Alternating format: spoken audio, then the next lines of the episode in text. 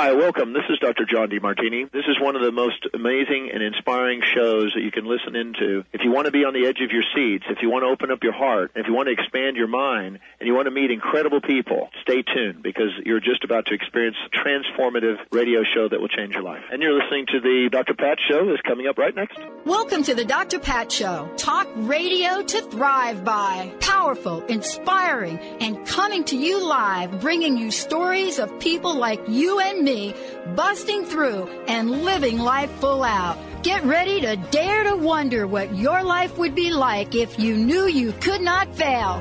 Hey, everybody, welcome to our good news segment. You know what? Well, what was it about three months ago, maybe three? Remember, you all heard me talk about this lawsuit that I was thinking I was part of? Remember, I talked about what that was? Um, and remember many, many years ago, I said we all need to be mindful of what we're spending, how it's being reported.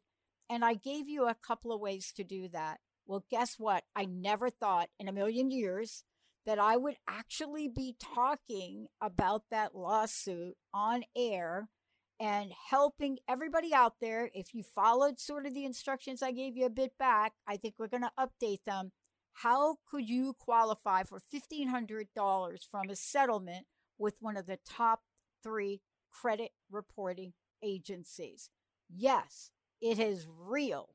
Jim Francis joining me here today, consumer law attorney. The question is, what do you do? How do you know if you can do it?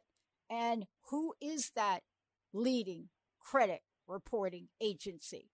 Jim, great to have you. Yeah, Oh, thanks for having me. So you're right. This is a case that uh, involves Equifax, which is one of the big three credit reporting agencies.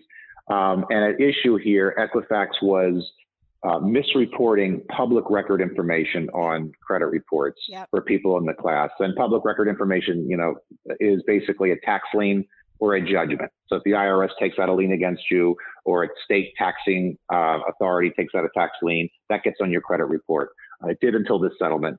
Uh, and then, or a judgment. Somebody sues you. It could be a credit card company suing you for an unpaid balance, um, or it could be a personal lawsuit. Either the, one of those two types of public record information. What we found was that type of information, which is really damaging to a credit score and really drop someone's score and, and, and hurt their credit rating. That type of information was being reported by Equifax and it was inaccurate. And it was inaccurate in two ways. Number one, they were reporting um, the information on the wrong person's report. So somebody with a similar name, you know, Bob Jones or Sally Thomas in, in Philadelphia, um, had good credit, all right, great credit rating. And yet, because Equifax was mixing up those two common names with somebody in Minneapolis who had a judgment or a tax lien and doesn't pay their bills, those people couldn't get credit.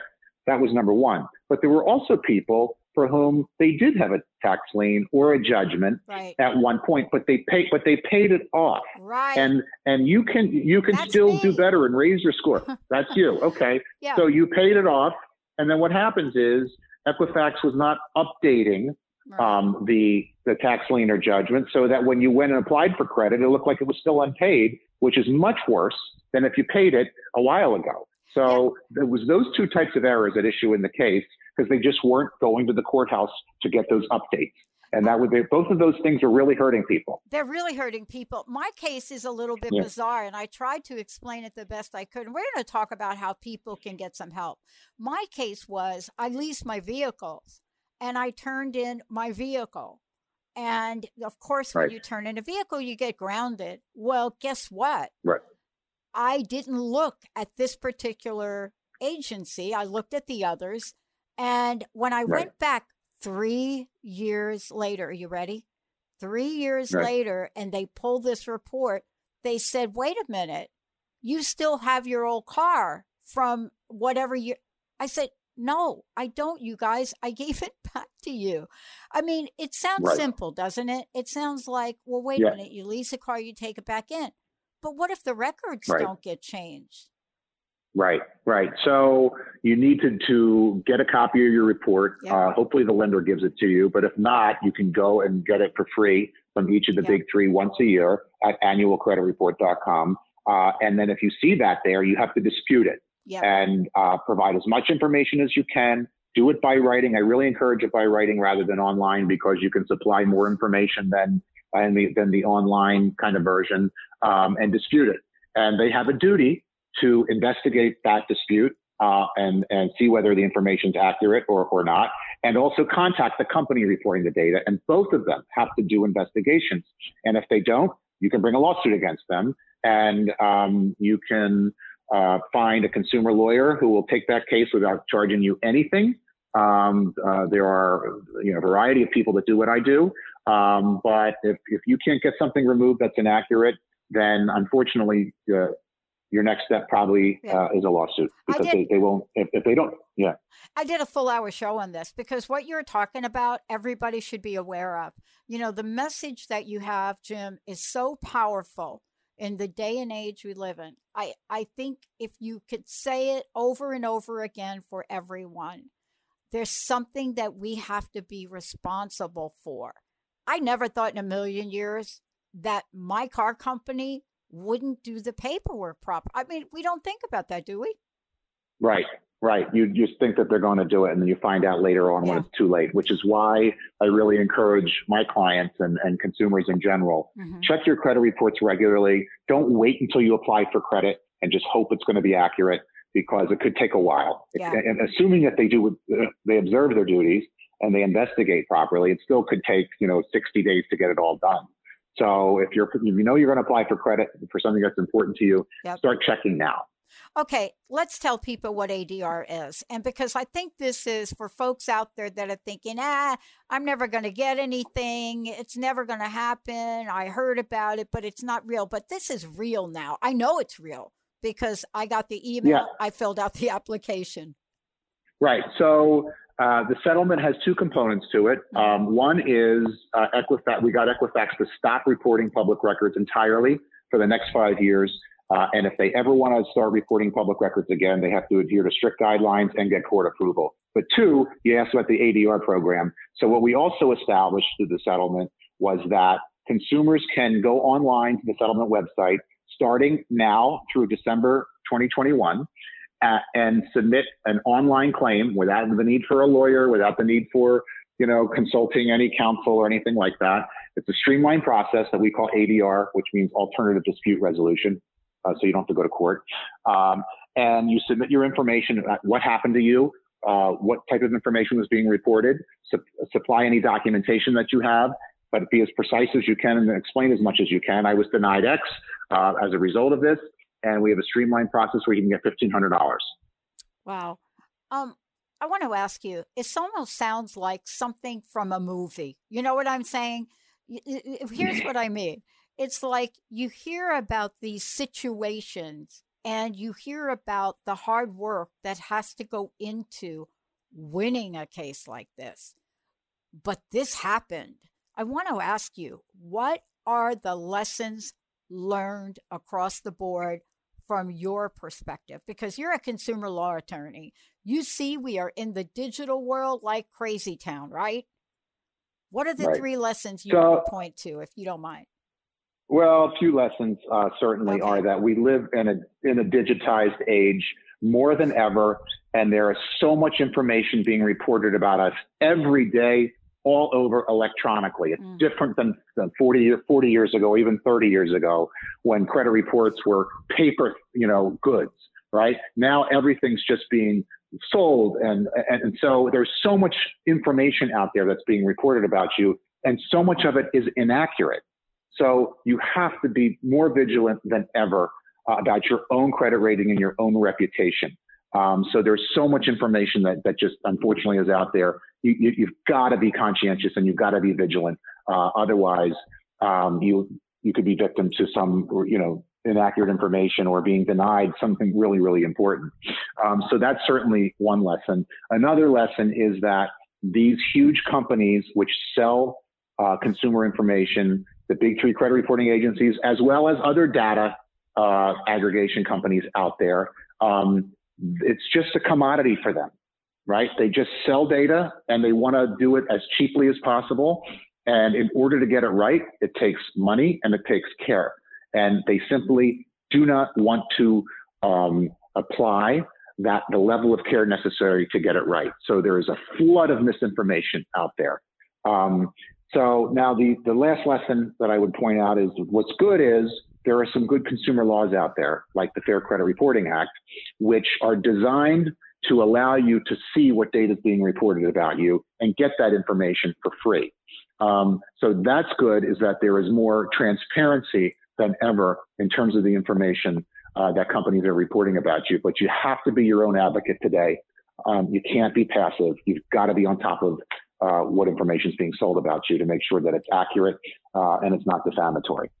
So I want to ask you this in the world that you live in, I mean, this every day you see the battles that we are facing and you take charge of them and off you go. Um, I want to ask you this in in this idea of the digital world, but also, you know, as a consumer law attorney, how do people assess if they were damaged? Because the hardest thing for me when I was filling out the form was to explain what the damage was, right? Because if you talk to your friends, they're like, oh, yeah, okay, just change the report.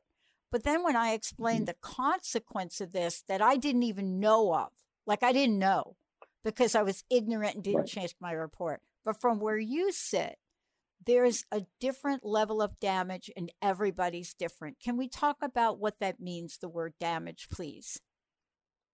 Yeah, so uh, the Fair Credit Reporting Act is pretty consumer friendly in, in, in, the sense that it allows you to recover any actual damage um, that is caused by uh, the reporting of inaccurate information by a credit reporting agency. And what that could mean is obviously the most obvious forms are credit denials. You apply for credit and you get denied. You apply for mortgage, you get denied. Um, but that's not the only type of damage that the Fair Credit Reporting Act uh, provides compensation for. Your, um, you know, humiliation, emotional distress, uh, your worry, your stress. Um, all of those things are are also damage under the uh, the statute that you can get compensation for, as well as the gen- general damage to your reputation. Oh, yeah. And I'll give you an example. I'll give you an example of that. Mm-hmm. So you might not recall being denied credit. Uh, you might not recall uh, whether or not a, a creditor uh, saw this this damaging defamatory information. But if you look at the inquiry section of your credit report, that will show you each company that that information was published to, and for each of those publications, that was a defamatory publication. If they were reporting something inaccurate that impacted your credit score, that's credit defamation. That's also damage. Um, but for the, for this settlement, um, you know, I want to encourage people to go to uh, Equifax Public Record Settlement.com. It outlines exactly the type of, of, of, claim at issue here, the type of information um, that was uh, embraced by this lawsuit, what you can do to make your streamlined claim, and the type of information that you that you need to submit in order to recover the $1,500. Um, so it's all explained there, Equifax Public But uh, I really, really want to encourage people if, if you think you're you, you, might be affected here, or you had a judgment or a tax lien that was reported about you by Equifax, go to the website.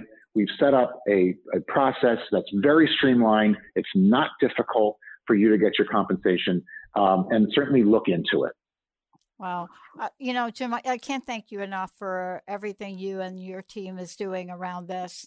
Uh, one more time, would you tell folks what the website is? And then I, I, have one last question. I'd love to know your personal message, what you'd like to leave us with. Sure. Um, the settlement website is Equifax Public Record Settlement.com. And I'll say it one more time Equifax Public Record Settlement.com. Uh, as for my personal message, uh, I, I, I kind of mentioned this already, but you really need to be your own advocate today we are just, our information is just a commodity to this global digitized world. Everybody's selling our data for profit. Uh, I don't think it should be allowed, but I don't make the laws. I just try to enforce them.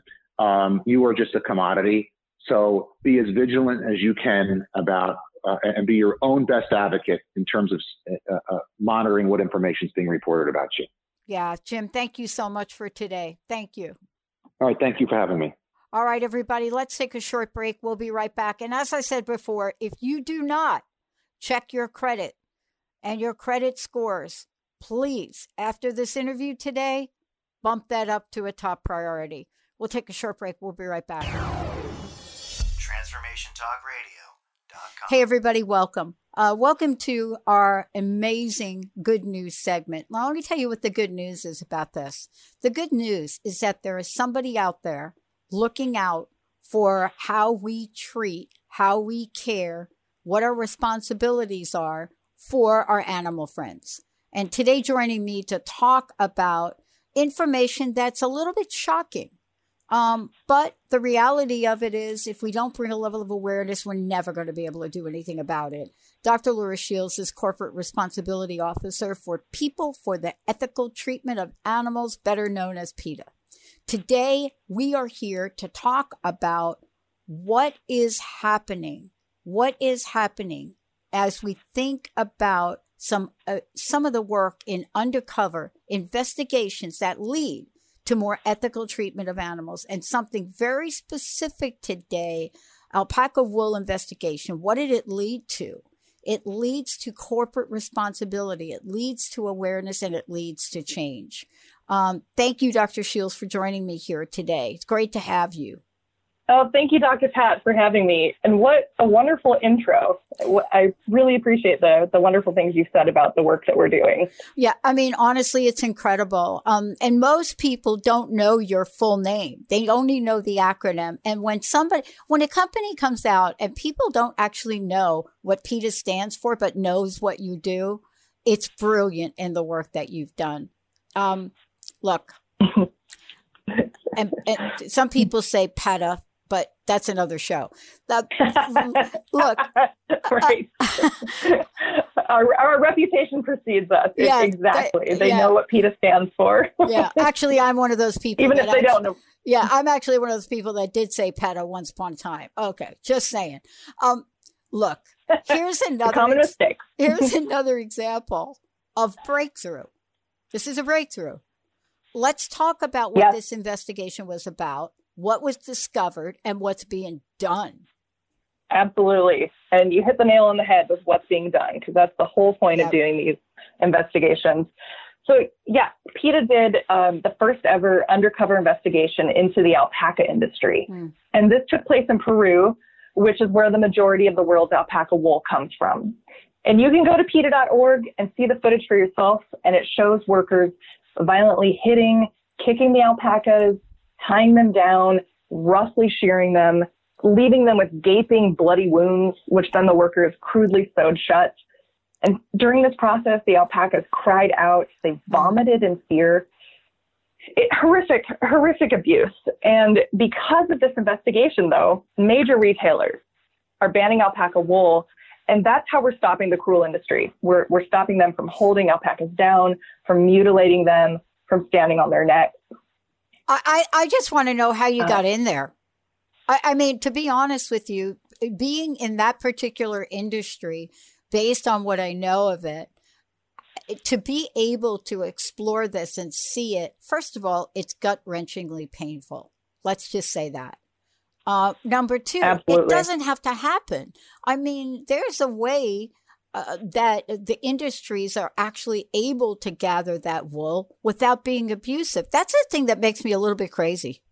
Uh, that's it's you're certainly correct in that this doesn't need to happen. And I would push back and say that there there really isn't a way that you can have you can gather wool without harming the animals. And let me explain. Oh, I'm That's so glad you pushed back on me. I'm so glad you did that. you, you're going to be an yes, official I mean, Dr. Pat champion as a result of that. Because the minute I said it, I said, "Oh, what the heck did you just say, Baccili?" Um, uh, th- there really isn't. Yeah, so. I, want, I want to walk that back. There really isn't. And thank you for keeping me on our toes. But the bottom line is, how did you get in there? And let me just ask you, what the heck can you do about it? Yes, yes. So this was actually uh, most of the investigations take place absolutely undercover, um, and it takes a lot of, as you said, uh, mm. people who can withstand gut wrenching in the, uh, actions taking place right in front of them. And this one was no different. However, the farm is the, the world's largest privately owned alpaca farm. There's about 4,000 alpacas there. And this was open to visitors. This was a prearranged visit. So the workers knew that they were being observed. They knew that there were people from the public uh, in there watching what was being done.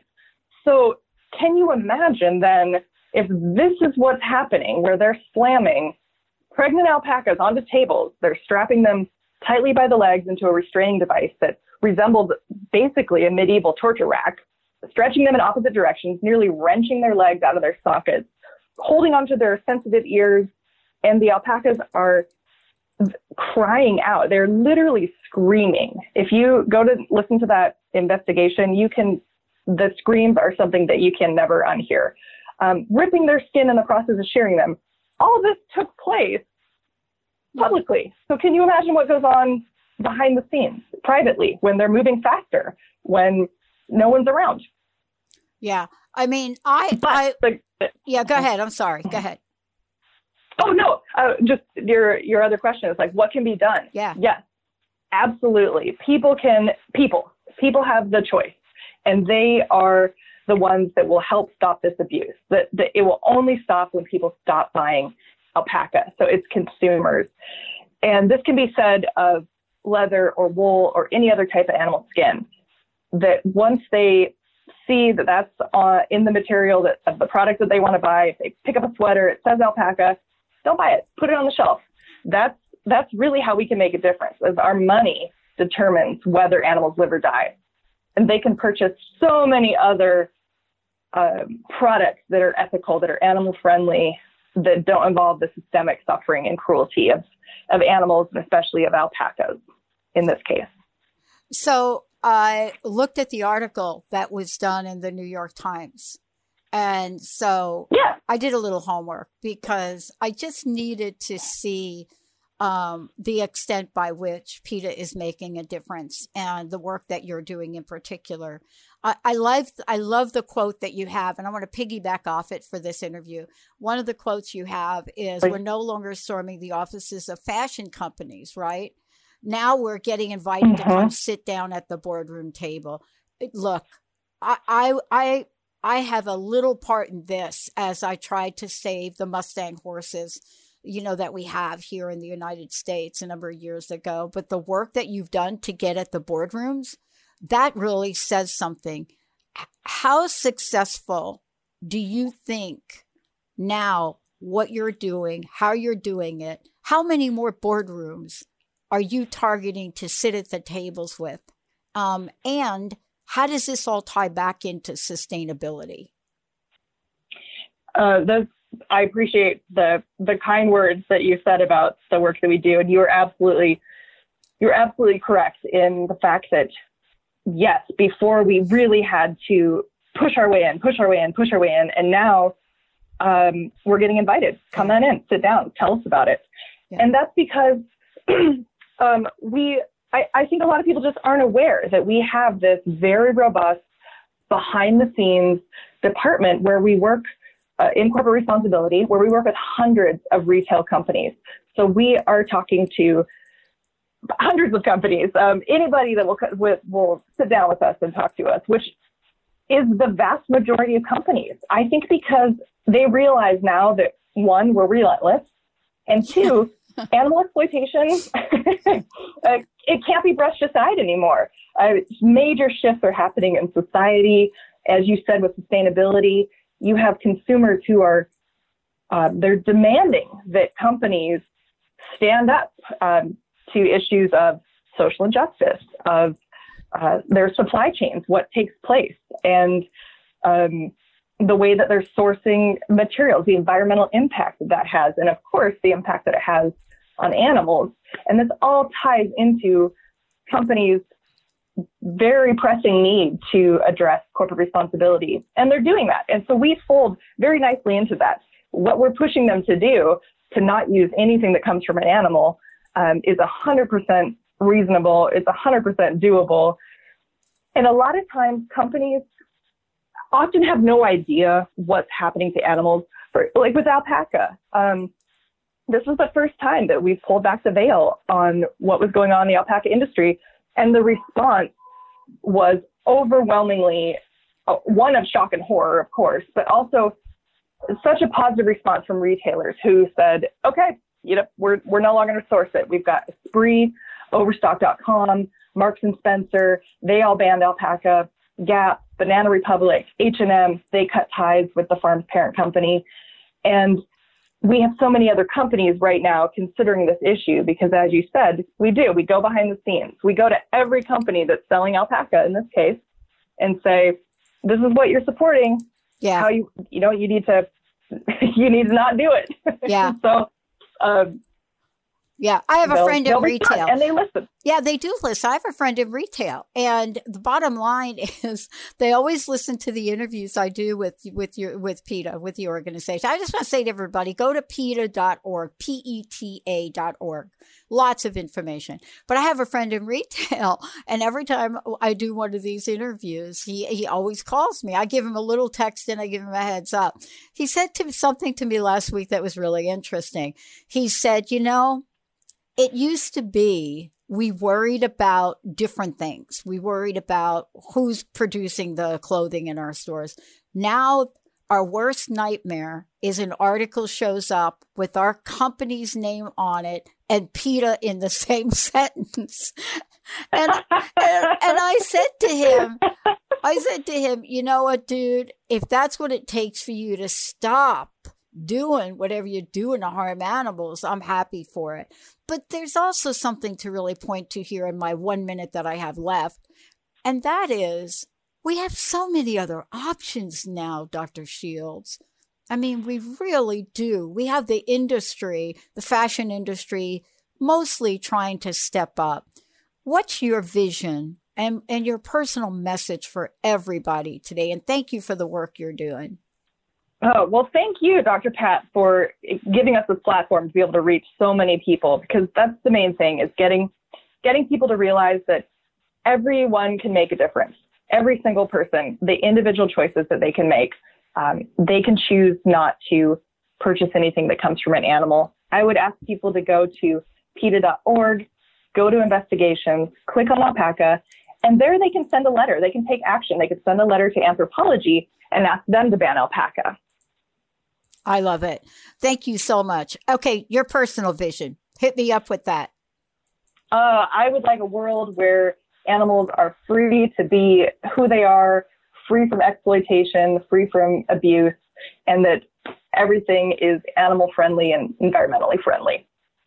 I love it. Thank you so much, Dr. Shields. And everybody, PETA.org, pass the word. Let's do something. Thank you so much for the interview today. Thank you so much, Dr. Pat. All right. We're going to take a short break, everybody. We'll be right back.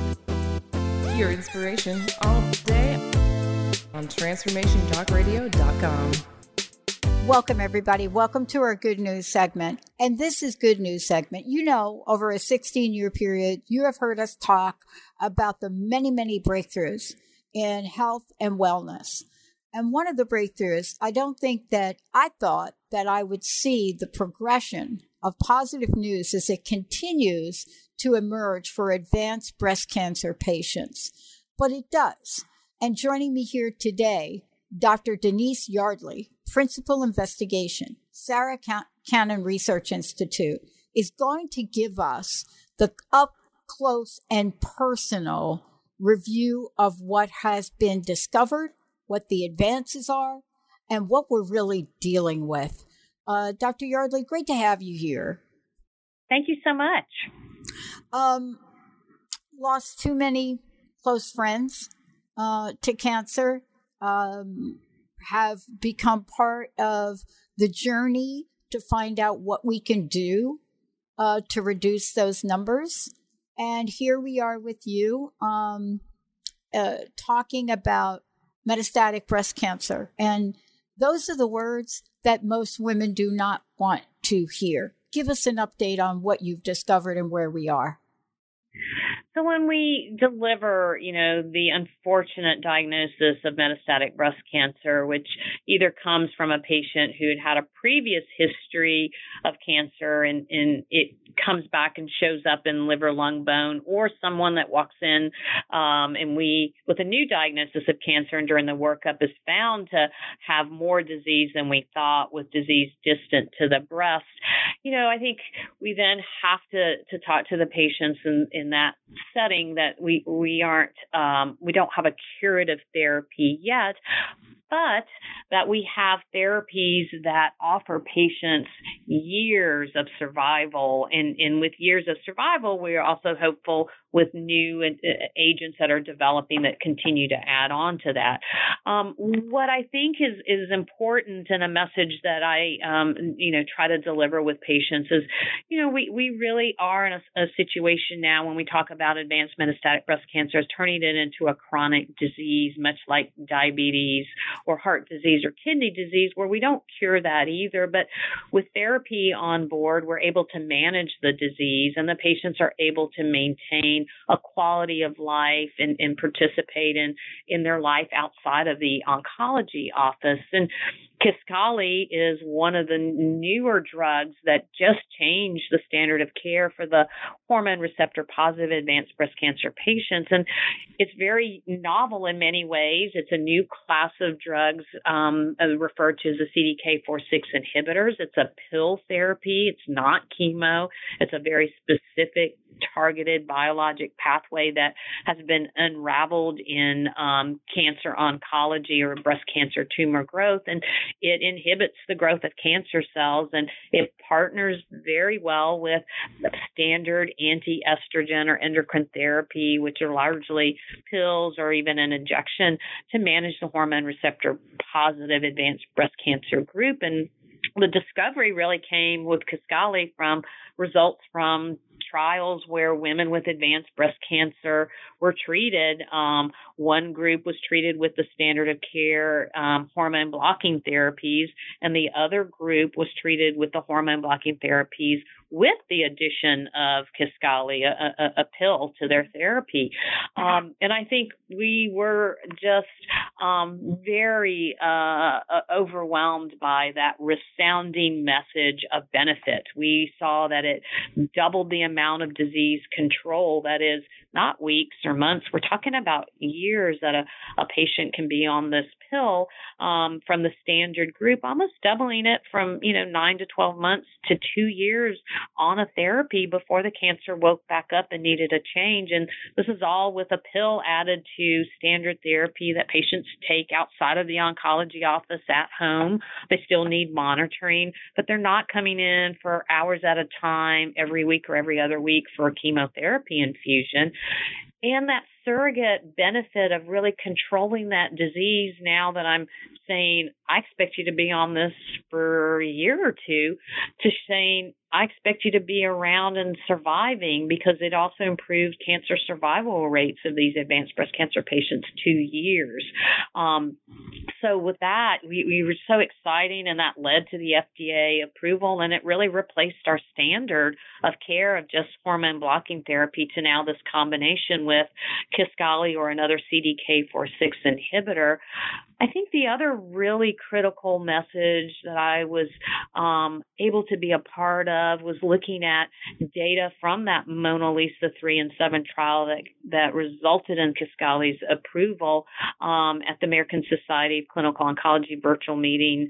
Um, that we looked at the, the group that presented with advanced breast cancer that had the worst prognosis, that uh, most aggressive disease, that disease that shows up in the liver um, or in the lung, these life sustaining organs. And so when, you know, I tell a patient it's in your liver or you have another spot in your liver, you know, we can just dramatically see um, the concern that comes. Well, we were able to tease out that group and and look at well, what happened to the patients who were treated on the trials that had this poor prognostic location of disease, and we're able to say Kisqali works there as well, and they derive that benefit too. And so when I have a patient that has cancer in their liver, I have, uh, you know, the ability to say, Kisqali is a great drug. I expect you to have disease control for a year or two and your survival to be years. And I expect it to work in your liver and lung. Um, we've shown that we've looked at it and that drug is active. It goes head to toe in the body. Um, and so I think that's a nice reassuring message that it's active in the most aggressive uh, type of breast cancer coming back um, that's hormone receptor positive, and those that may have just one or two spots in bone or in a lymph node, um, that both groups are going to derive that benefit. Yeah, and you know, there are so many things I can point to. I want to point to a couple of them right out of the gate, though. Um, first of all, you know, this isn't just an uh, an update. Let's say this is a transformative new approach, and that's my first takeaway. Um, Absolutely. You, know what I'm saying? I mean, it, it you know, I, yeah. I sort of position this as an update, but it's really not. I mean, this is transformative in the treatment of metastatic breast cancer. It, it absolutely is. It has changed the face of that disease um, in in my practice with patients um, dramatically. Yeah. Uh, you know that I can really have strong body of evidence to really talk about the benefits and what the likelihood is of that patient. You know, we're not saying I expect you to live weeks or months. We're we're saying years at every um, parameter that we're talking about, and that is a change. Um, and you know, it, it it is a a bit of a relief for patients. You know that you can get on with parts of your life and and planning with the expectation with a medicine like Kisqali or the CDK4/6 inhibitors and some of our other new drugs.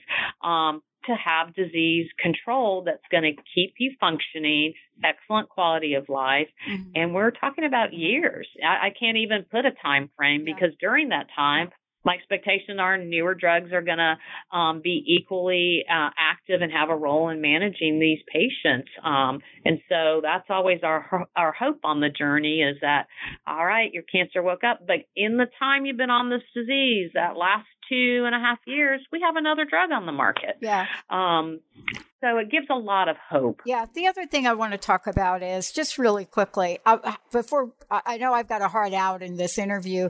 How do people find mm-hmm. out more about this? That's I got to make sure we give them some information here. Sure. Sure. You know, and I always suggest that patients reach out to their healthcare provider. That's always going to be first excellent resource to make sure it's appropriate for that patient and their disease. But, you know, I think that the internet, Kisqali specifically, we can look at the um, manufacturing website, which is www.novartis.com. Um, I think there's excellent cancer um, awareness websites, American Cancer Society, which is cancer.org or cancer.net. There's cancercare.org. I also think for patients um, from the American Society of Clinical Oncology, patients living with cancer, which is www.plwc.org provides a wealth of resources, you know, that may help them in their next meeting with their oncologist or healthcare provider um, to just empower them with a bit more um, knowledge about different evolving treatments for their disease. You got to do that. I mean, somebody like me who has had uh, a uh, let's just call it they called it a mystery disease.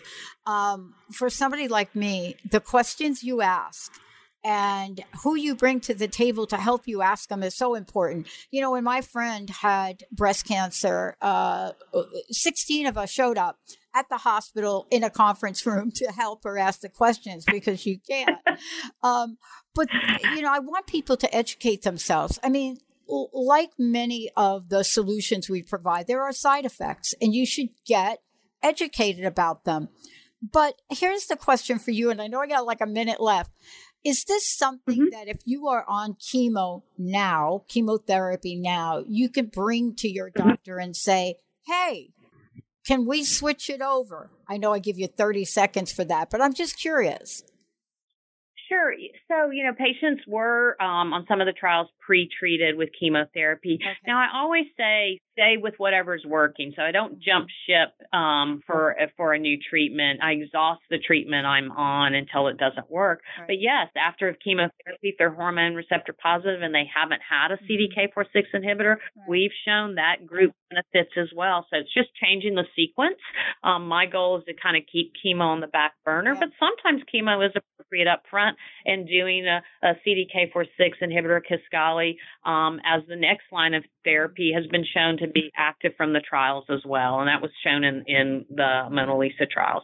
Look, if you ever have more time, I would like to talk to you about the psychological impact of this because here's my takeaway: having sat through many chemos, many IVs there's a psychological aspect of this that says, wait a minute, I'm going to take a pill now. Because unless you've sat in that chair, it's hard to imagine what that's like for a patient to go into those treatments multiple times every week. And so this is not just for me a, a breakthrough on the treatment, but I venture to say if you ever decided to study the positive aspects of this from a psychological and a lifestyle perspective, call me. Okay, absolutely. but it's very, very true. It does it does dramatically yeah. change your your life and your outlook. Yeah. Thank you so much for today. I know you've got to run. If you could just give me personal message think the personal message is for all of the patients, you know, to continue to have hope and talk with your healthcare providers because at every turn we are unraveling the mysteries of cancer tumor growth and learning how to put forth more and more therapeutic, accurate interventions. Thanks, doctor. Keep doing what you're doing. Let's take a short break, everybody. We'll be right back. Get empowered on transformationtalkradio.com. Hey, everybody, welcome. Welcome. It's so great to have all of you tune us in. Look, we're doing a whole series of good news segments, and this is good news. You know, when we're thinking about our lives and how our lives have changed, you know, we're also thinking about our children, we're thinking about our grandchildren, we're thinking about anybody that wants to get a higher education. But the question really is, you know, what do parents know or not know I, talking to a parent the other day said to me, honestly, I don't even know what I don't know about how my child is going to fare out in this upcoming college year. Well, I want to talk about one thing in particular the College Board. And what are they doing? Lacey Allen is joining me here today, Associate Director of Scholarship Strategy at the College Board. And just so you know, in the background, in case you don't hear from people, people like Lacey, people like organized at the College Board, they are doing stuff. That's why we need to tell you about it. Lacey, it's great to have you. Thanks so much. I'm excited to be here. I, I, think when I said we don't even we don't know what we don't know, I mean I, I'm talking to parents who are basically saying we're trying to do the best we can, but they don't know what you've got in your strategy and what you all have stepped up to do. So let's just give everybody a laser, almost like speed dating, 10 minute interview of what you're up to. Tell me about why this was so important for you all to come out in front with the new scholarship program.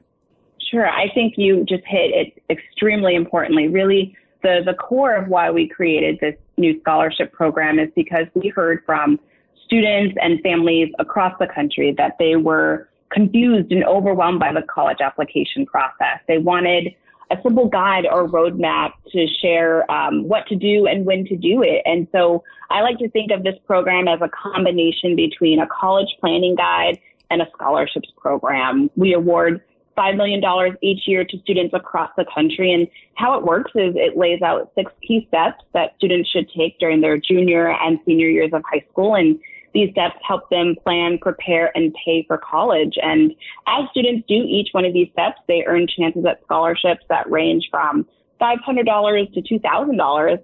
And when they complete five out of the six steps, they earn a chance at a $40,000 scholarship. Wow.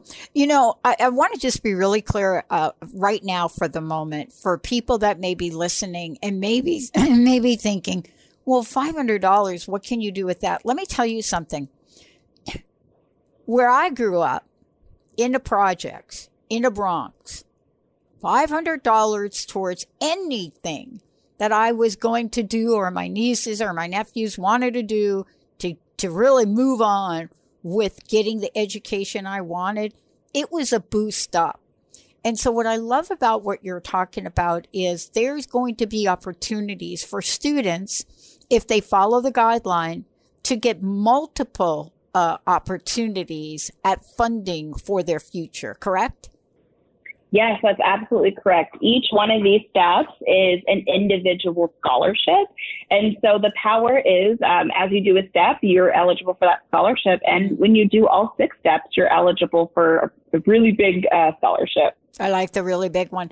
Um, Lacey, look, before we get too far ahead, I just want to make sure we mention a bunch of times how people can go find out more.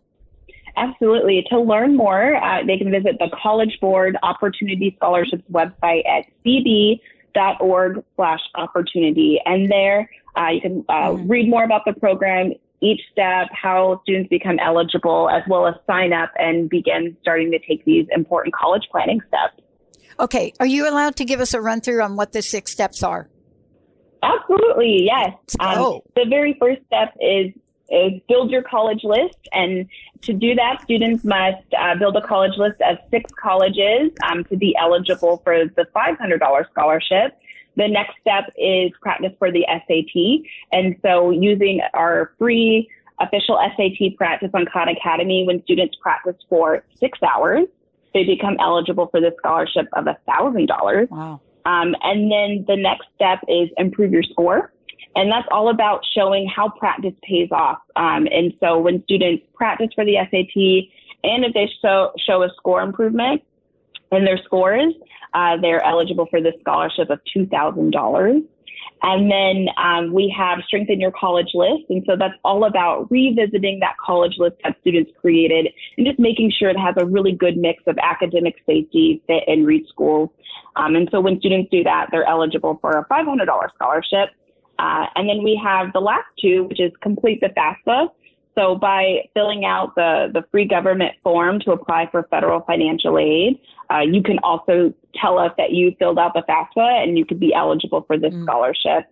Um, and it all really leads up to the final one, uh, the Apply to Colleges scholarship. So that's when students apply to at least two schools, and that could be two-year schools, four-year schools, uh, any schools they're interested in they'll be eligible for this last scholarship of $1,000.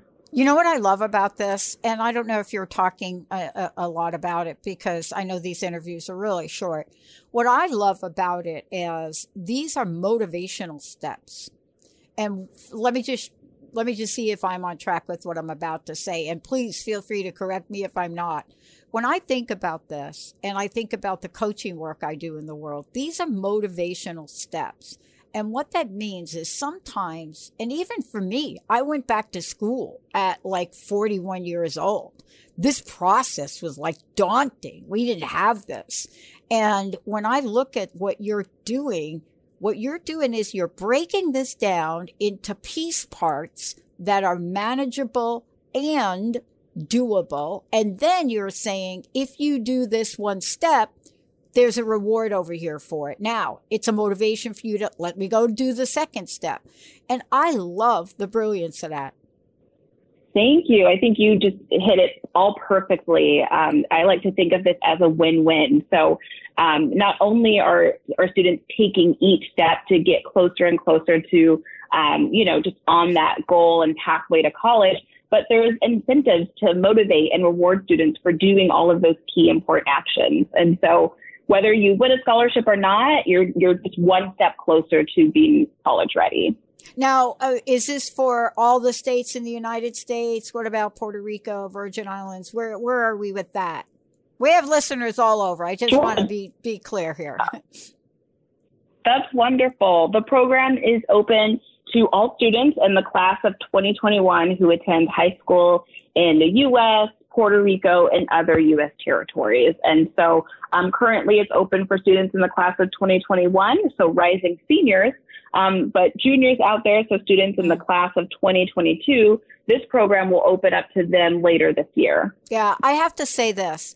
You know, the message may not get out there to parents in this way, but my own experience going back to school later in life or you know advanced educate what do we call it? Do we actually even call it advanced education anymore? I don't even know. Um, but the more we can get proactive about our future, the more the reality will manifest our future. And that goes for uh, these just amazing young adults who will become our leaders. I mean, isn't that an important part too? Is to get people excited and stimulated to do something which otherwise could be a little scary. Absolutely. I know when when I was in high school and I when I worked with high school students, it's hard to know where to start. And sometimes when you get overwhelmed, the first thing you want to do is just shut down and just say, "Oh gosh, I don't even know where to start. I'll just I'll figure it out later." And so what I love about this program is it really pieces everything out. So you're not having to do everything at once. You really start um, it's really wherever you are on your college application process. And for students who are the high achievers, for students who are C students, it's it's really for everyone. You know, can I can I I got a few more minutes. Do you mind if I just go off topic a little bit, Lacey? Just a, a minute. Sure, go for it. So here's yeah. here's what I've learned in 16 years doing something that started out with me dialing a wrong phone number. Seriously, that is the story. Um, I I was never expected to have the future I have. 10 years in a doctoral program, your friends think you've lost your mind when you do something like this, something you love. How about you? I mean, your pathway, your journey, I mean, look at what you're doing to trans transform the way we understand and empower our youth what was it about you and growing up? What what touched your heart to get you so engaged and passionate about this, Lacey? Do you mind if I ask you that? No, not at all. I think it's a wonderful question, you know, and I I grew up um, and I think I what really motivated me is I had a um, I was lucky to have really amazing teachers and counselors who showed me that they cared and they helped open up my eyes to so many different possibilities. Never in my life did I think I would be um, getting to work for this amazing program. Yeah. And I live in New York City and it, it was never even crossed my mind, but I had people along my path in life who encouraged me um, to try new things, to reach outside my comfort zone and to follow my passions. And I'm really excited that I had a, a couple, my family and a, and a couple mentors along the way who just, you know, helped motivate me and, and unlock some doors I thought were closed for my, for me. You know, I, I love that question. And by the way, I just asked you one of the questions I've been asking close to 10,000 people. But part of this is our backstory. It's our story where we get to talk about our lives. What is your and the and the board what are vision? I want to know your vision in an ideal world, right? And you're sitting out there, and maybe we got our magic lamp, and you and I are like rubbing that lamp, and we got something showing up, and we're like, oh, okay, this is what I want for these students. What might that be?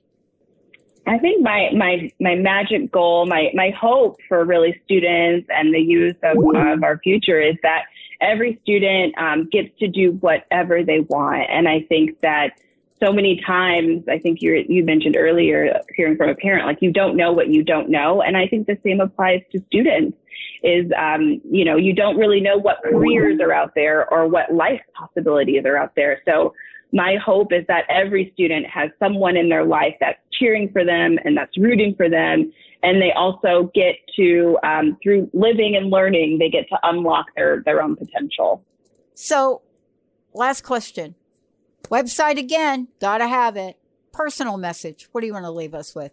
Absolutely. Um, so the website for the College Board Opportunity Scholarships, which again, if you are even thinking about um, going to college, I absolutely recommend that you go to our website at cb.org slash opportunity. Um, that is cb as in collegeboard.org slash opportunity to learn more about our program. And there's a really big deadline coming up at the end of March.